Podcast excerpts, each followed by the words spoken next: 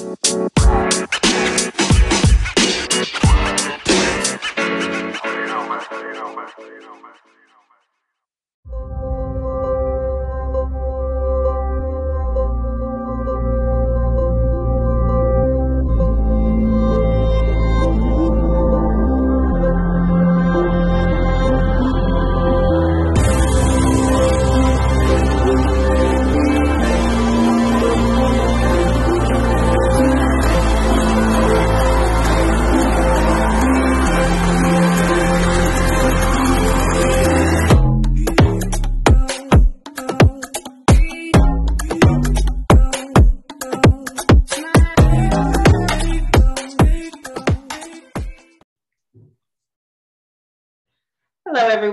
Welcome to another episode of the Money and Mindset Podcast. I am your host, Sheryka Alford, here with and Trisha Gray Smith. you are a mess, but a lovely mess. I am amazing, baby. Do you hear me?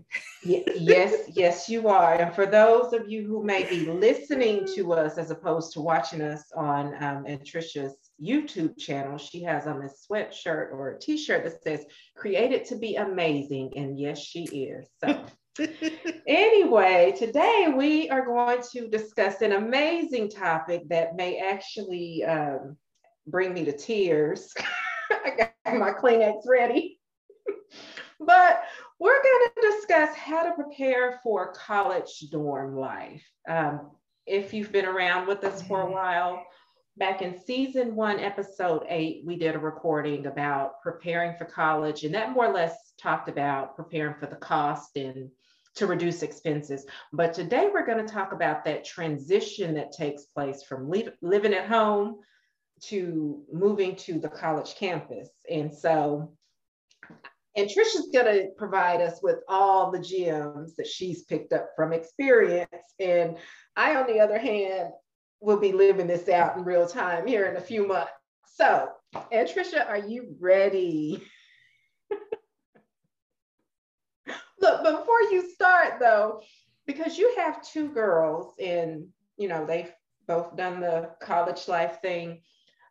Tell me, what was the emotional part of that like for you? Uh, for I guess once you're for, after your first one left, but then also experience it again with your second one. So, what was that emotional part like? Uh, it's like you're lost. Uh, you now you, where you're used to having uh, the kids in the house and doing everything for them, and uh, you know they depended on you. You have to go find yourself, and and even with being married, you know, even in a marriage, it's just like, uh, what do we do now? Because the life has been centered more or less around the children. And now that they're going out uh, to experience college and life more independently of you, you have to find yourself. And uh, that's difficult for uh, some of us to do, especially as women uh, nurturing the kids. Uh, we want to be right there and so you're now waiting by the phone instead of uh, looking around in the bedroom uh, to make sure that they're okay. And so it, it's different. It's a transition. Uh, and we hear about that, what they call it, the empty nest syndrome. Yeah, uh, yeah. But we go through changes too, you know, and for most people, they act like they're excited about it. The kids are grown now. Uh, I can do uh, what I like or what I want and focus on me. But when you spent the last 18, 19 years focused with a life around those children, you'll begin to realize quickly uh, how different it is. And so there's more phone calls, um, mostly on our part, and there's more pop up visit, visits, mostly on our part. And for some of the children. Wait, wait how, how did, hold on now, the pop up visits, how did they mm-hmm. go over? Well, the kids are excited to see you, but they are establishing a life of their own. And so those pop up visits may not be as you think. You know, it may be that they're with you and excited to see you for 10 or 15 minutes, and then they're ready for you to go on. So uh, it, it's a change. It's a change because they're not as dependent on you. And really, if you're really conscious about their needs and focusing on what their needs are at this time and establishing a life outside of you, then you really have to uh, be accepting of that. And I see most parents, some parents, it's harder to do.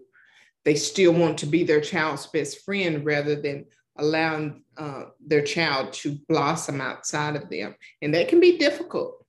That, that can really be uh, difficult. It's emotional for us parents. And I think that much of that we suffer in silence, you know, mm-hmm. wondering why we don't have that time or why um, they don't have but a 15, 20 minute uh, attention span around us now because we, we've dedicated a whole life around them and and now to reduce that to less than 30 minutes that can be uh, emotional for the parent. Now what about the visits home? Because i know you know you send them off they go to school but then they have these breaks you know for mm-hmm. the holidays and summer summer breaks.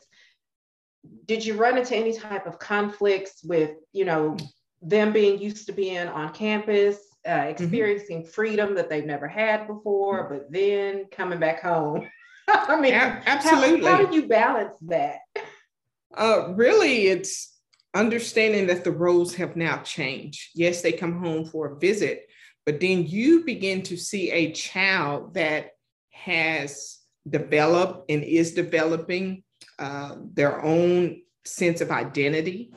And not only that, you are seeing behaviors that maybe you never uh, experienced or seen before because they're dealing with things that they may not come home and share with us.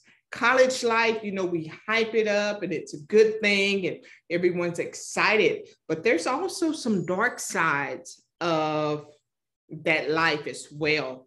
They don't tell you about the crime that goes on that's not a conversation that's going to happen. They're not telling you about the parties and the rapes and the uh, bullying and uh, things like that that are going on on college campuses. And, and this stuff is real.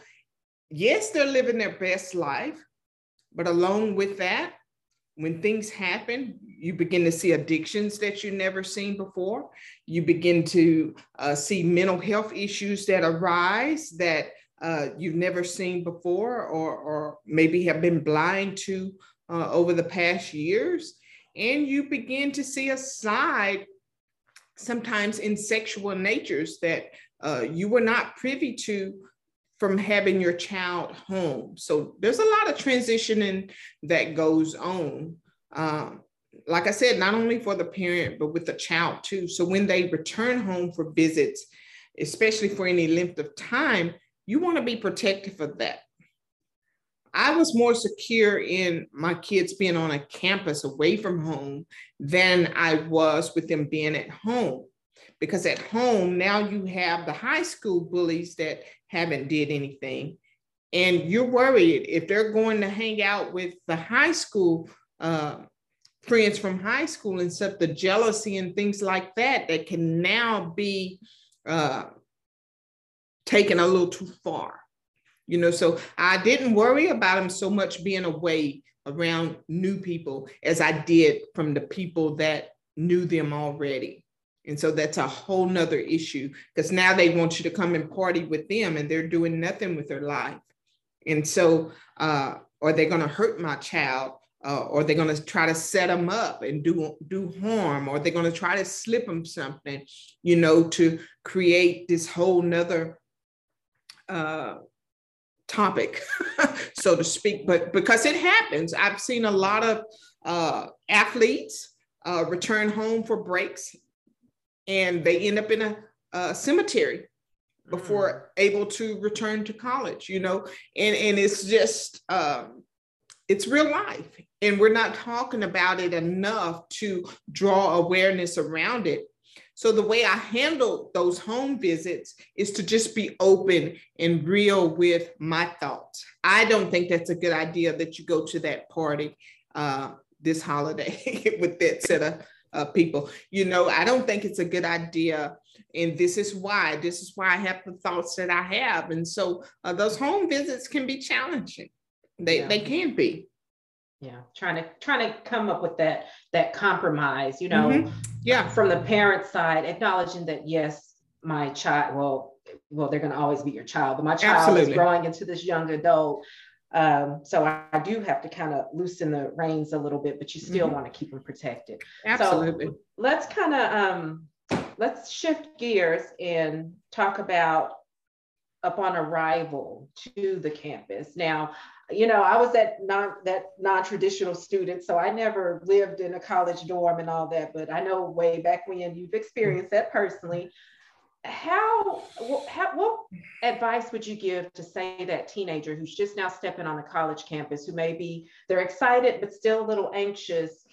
What tips would you have for that uh, for that student to help them to adjust and and settle in better? Be confident in you and in the values that have been afforded to you through your parents or through your community or whatever that looks like for you. Because I, I realize that we all come from uh, different backgrounds and we have different standards, different morals. And when you're not confident in who you are and accept who you are, whatever that is, you're going to find yourself falling for uh, anything, just trying to fit in. So be confident in that. Uh, you don't have to fit in because you was created to stand out. And whoever you are, in all of your uh, flaws, in all of your um, greatness, in all of whatever creates you, be confident in that so that you don't have to fall for everything that is presented in front of you. Yeah, that's good. Now, did you have a roommate back in your college days? And how yeah. I would imagine, you know, having a having a roommate and not being used to having to share a room with someone. I know from my own kids, my own Trinity's perspective, um, would kind of be kind of a, a shock. So I would imagine it would be really important to set some guidelines and lay out expectations as soon as you show up on campus and figure out who your roommate's going to be mm-hmm. and sit down and have a chit chat with that person, which I mean, you don't know who you're going to end up with. Um, what do you recommend in those cases? Well, uh, you bring your set of, of, of hope. They're going to bring their set of hope. You bring your attitude, they bring their attitude, behaviors, all that. And so now it's like a marriage and like a compromise. And um, sometimes that's hard to do. And it can create tension within the uh, room, in that tiny space that you have to share with this total stranger. Uh, for the most part, initially they're going to be dependent on each other because they're in a strange place in a strange land and they've just been dumped off there and expected it to make it work. So initially they're going to gravitate toward each other. And eventually as time goes on and depending on the college campus and the activities and stuff that they have for uh, the new orientation and the new arrivals then your child and other children uh, there's, there's still kids uh, you know they're going to gravitate to what's familiar to them. So they're going to find those that uh, they're going to uh, begin to like. They're going to find those that share similar values and things like that. They're going to begin to attract um, what they need. Now as far as the roommate so to speak um, you may have one a little messier than the other.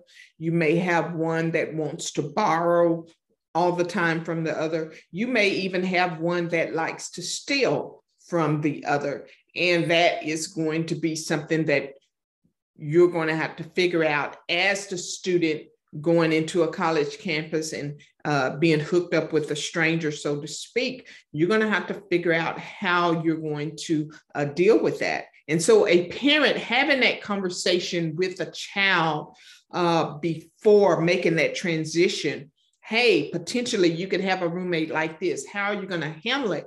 Because for some kids, those conversations can be um, challenging to have, difficult to have because they don't want to disappoint. They don't want someone not to like them. You don't know what their life experiences have been in the past when they go against the grain. And so, for a child who is not comfortable having that conversation and now perceived as being a bitch or now perceived as being uh, too good or uh, bougie or whatever other words that the mean girls use now, I don't know. They don't want to be the outcast initially arriving in this new place. They want to be liked. And so having these com- conversations and maybe setting up some case scenarios, how are you going to deal with this situation? you're liable to get these phone calls where your kids are calling, bawling their eyes out because the roommate nasty to them, or the roommate uh, talks about them to their friends, or something like that, because maybe they're not as clean as the roommate, or maybe the roommate has now uh, developed this jealousy toward them and creating chaos. So you're going to get phone calls in the middle of the night sometimes with maybe your kids bawling their eyes out because of something that has happened. And and though it seems minor to us, to them, and you know how we act when it's our kids dealing yes, with stuff, uh, we're not rational. We're not rational. And so the way I handle those midnight calls is I listen first, I talk second, and then thirdly, if necessary, I make a visit. And sometimes that's throwing my whole weekend plans off. Sometimes it's throwing my uh, whole day off of work. But whatever it is, that child still comes first because though we feel like we've done all that we could to uh, prepare our kids for this life, we're going to find area areas that we lacked. And sometimes just that visit for 10 or 15 minutes is all they need to know that they can make it another day in that environment. Oh, girl, you just unpacked a lot. and when I tell you, I don't know that Mr. Alford and I are ready for any midnight phone calls.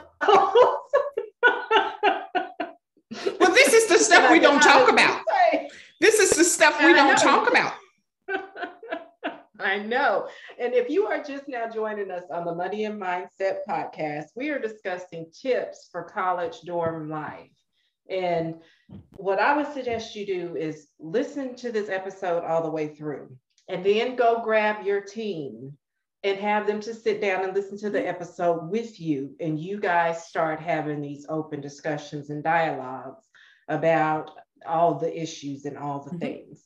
And as far as the students are concerned, guys, I know you're going to be excited about getting out of the house and having that freedom, but please, as best you can, make sleep a priority.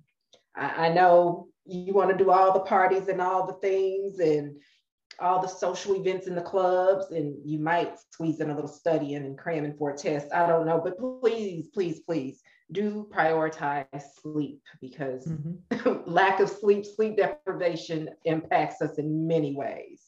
And nutrition is another uh, because we're consuming alcohol and other substance, uh, legal and illegal, um, and being in with the in crowd. Um, and, and your child may not do that. Let, let me say that your child may not do that. I'm just telling you what my experiences have been and some of the experiences I've seen other parents grow through that uh, they never talked about. But me watching, I'm always watching children. I'm always watching what they do, watching behaviors.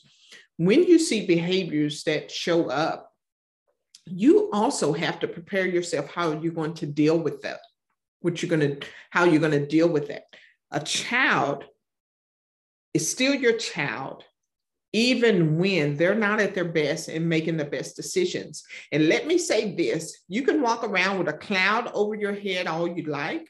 Your child is not going to always make the decisions that you think that they're making. Now, my question to you is how are you going to react or how are you going to respond to that? Because they're still human. They're still looking for that identity. They're still looking to be loved. They're still looking uh, for not to be judged. How are you going to deal with that? How are you going to respond? How are you going to react to that child? And let me tell you, the first moment you judge or they think you've judged, they're going to pull away. How are you going to handle that? For a child that you've always kept close and nurtured, and it's not that you're actually judging them, it's because they're already judging themselves because they know that the things that they're engaging in and experiencing at the time, whether you know it or not, they know within themselves that you wouldn't approve. And so they're looking and they'll pick information to you to see how you react or respond to that. And so we have growing to do on that level as well, because they don't want to be judged. They want to be accepted, even in all the uh, things that they go out and try and experience. It may not be substance. Sometimes it's sexual. Sometimes it's identity crisis. Sometimes it's um, just dealing with um, past trauma that maybe they didn't get to deal with before they left home, mental health issues that begin to surface that maybe you wasn't aware of when they were at home and now they're out here and, and they can't handle it. So parents, you also have to know resources in the area to where your child is going to uh, school. You need to know uh, who their advisors are. You need to know the deans of the school. You need to know uh, men, uh, community resources for mental health and other things like that. Because sometimes all you're doing, and if they're athletes, you have to know the coaches and establish a relationship with the coaches.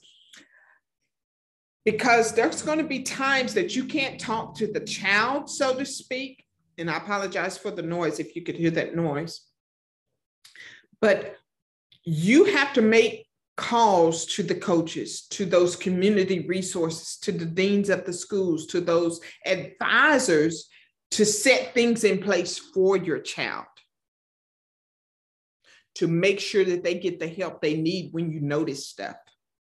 Not all the time you can go and have that conversation to that child. Like I say, it just depends on where they are in that area without feeling judged. And so there were times I had to make background phone calls or send background emails so that the coach can initiate something or that a community resource can reach out or so that the advisor could reach out and and this is just you have to move in wisdom you have to move in wisdom.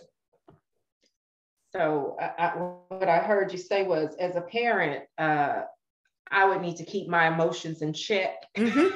Absolutely. when when dealing with all the situations, whatever they may be, and and also it still takes a village. And absolutely, once that child is on on a college campus, that village could be the coaches or the advisors or you know other staff members in absolutely that, that can help absolutely okay okay that's and, good. and so you want that information who is your professor for that class because if they're struggling in a particular class sometimes you're sending background emails sometimes you are sometimes and and and and, and believe me those professors they want that relationship with you because times have changed and they're telling us parents that we don't have rights.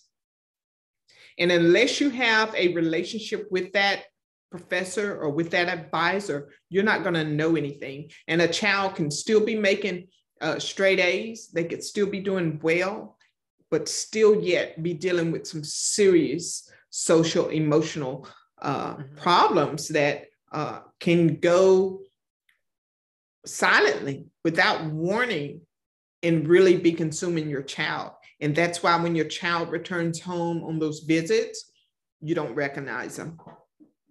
Mm. whew, I think I need to go lay down and take myself a nap after all of this. now, now that you mentioned the professors, um, as far as like the academic side, I know that a big part of staying focused on on track is coming up with a way to organize and schedule the all the to-dos and the checklist.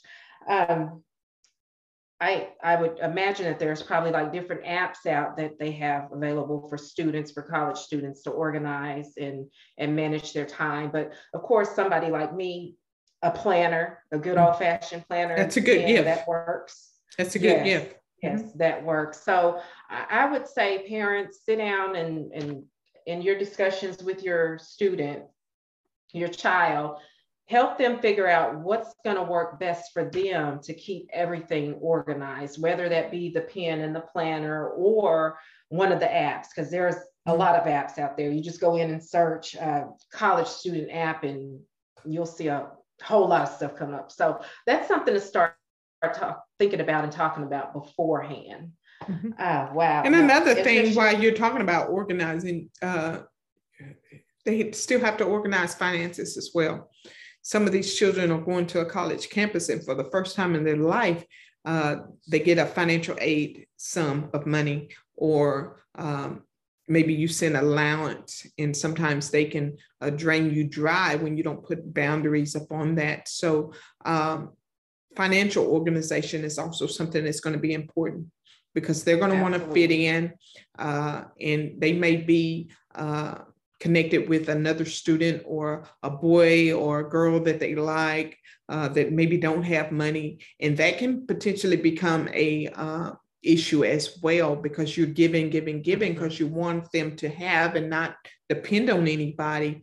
But also it can create a whole set of issues as uh, well uh, and even with a vehicle organizing uh, boundaries and setting rules and regulations around vehicles if you're sending them uh, with a vehicle.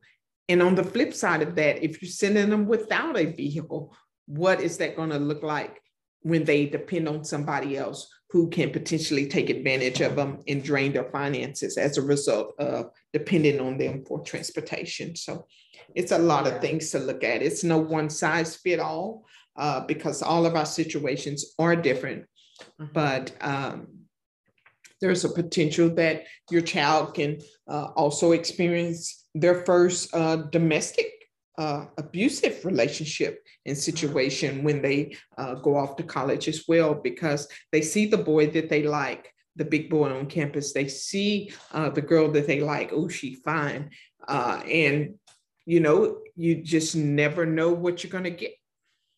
College life is like a box of chocolates. All right, Forrest. yeah. So, I mean, yeah. you know, it is what it is. Yeah, absolutely. Organizing finances, absolutely. I mean, I know you may allow your child to have a, a credit card to use for emergencies. You absolutely want to lay out, hey, sh- the shoes that are on sale, that's not an emergency. You already have 20 pair, you know. But not to, to say that they won't go get it.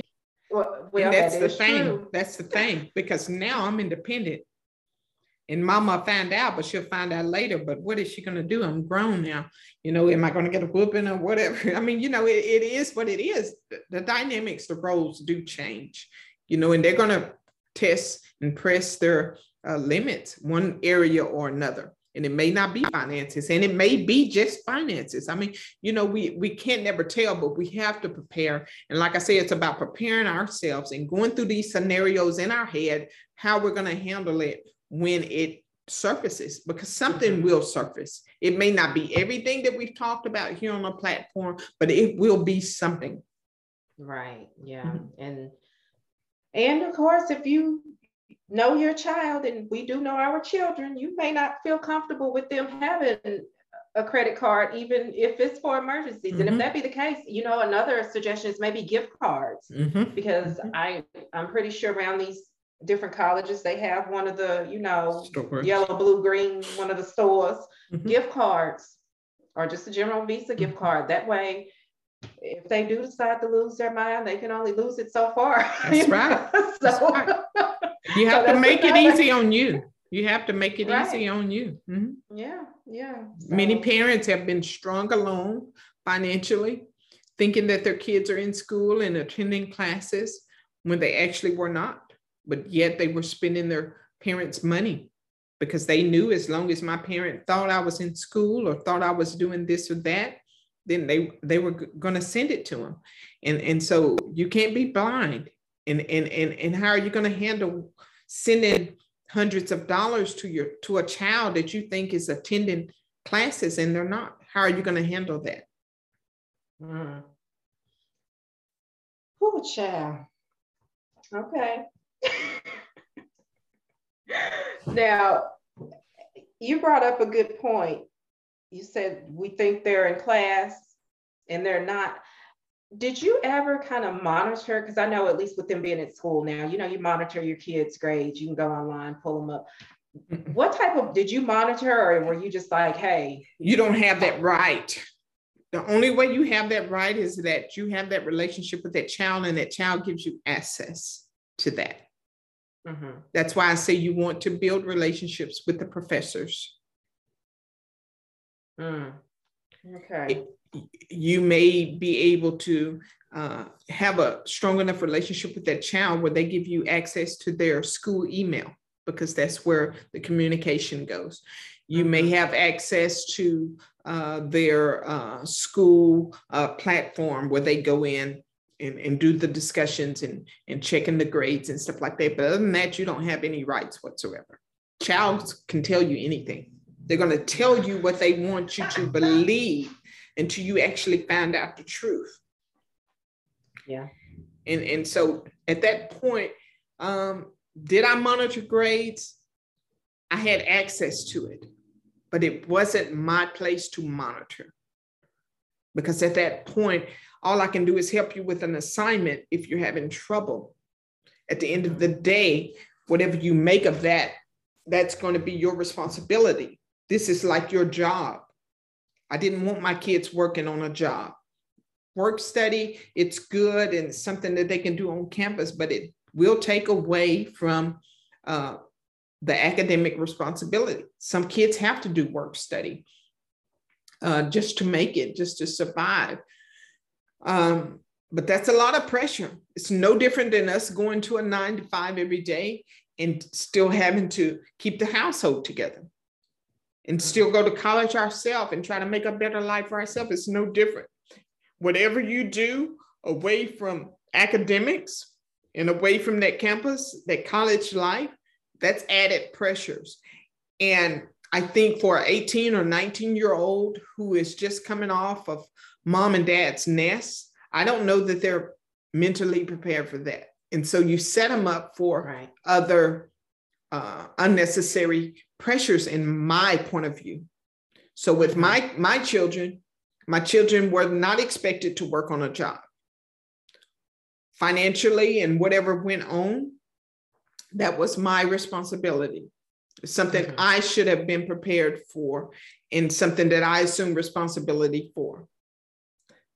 Shouldn't have to worry about paying a car note. Shouldn't have to worry about uh, the dorm rent and the dinner uh, rent and all of that. That was what I considered my responsibility. But when a child wants to be grown, or maybe they have that uh, strong personality, like some of them do, they want to be independent of you. And when they assume that responsibility of their own, then it's theirs. Then it's theirs. You give it to them, it's theirs. It's no longer your responsibility. You allow them to be as independent or lack thereof as they feel like they're capable of handling at that point. Choices and consequences, and you got to pay the cost to be the boss. mm-hmm. Yeah. Wow. Now, I know you have a few resources available um, that are out there and highly recommended for someone who may be in a position of about to send their child off. And what you have a book? What's the name of your book? Uh, in the book, Time to Talk, which is um, my third book, Time to Talk. In chapter 10, uh, it maps out how to prepare your child for college. Education, um, preparing for college, many of us think it begins our junior and senior year, which is farthest from the truth. Preparing for college really begins at birth. Whether your child wants to go or not, you don't know, but that's when preparation really starts. But I map out in chapter 10 uh, for as early as sixth grade how to prepare your child uh, for college and uh, continuing education.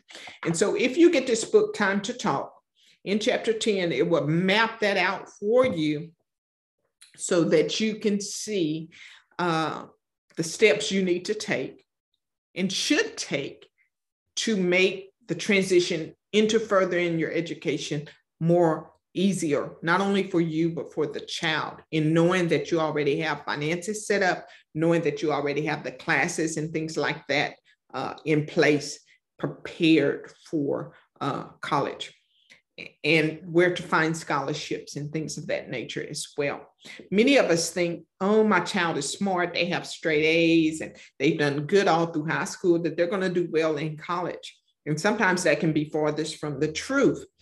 Public education does not always prepare or equate to preparing your child for college. And so this book will guide you step by step from sixth grade on in having to create a plan for preparing your child for college. So it's a good resource to keep in your home library. And how can the audience get that? You can get the book by visiting me on my link tree at linktree slash Anntricia Bray Smith. Again, that's linktree slash Anntricia Bray Smith. Uh, look for Trisha's books, or you can find my books on Amazon. Okay, yes, and the link tree address, it will be in the show notes, so be sure to check that out. Um, before we wrap up, one last question. Thinking back, is there anything that you, I'll say any one thing that you would have done differently uh, had you known at the time of your girls going off to the college campus? I would be more financially prepared. Okay. I would be more. Financially prepared. I think that has been the most difficult thing, uh, not having a strong enough financial base or financial foundation to support what was needed because we think when they have scholarships and things like that, they're not, not going to need any uh, really additional financial assistance, but that can be farthest from the truth as well. All right. Well, that's it for this mind blowing episode of the Money and Mindset podcast. Until next time, take care.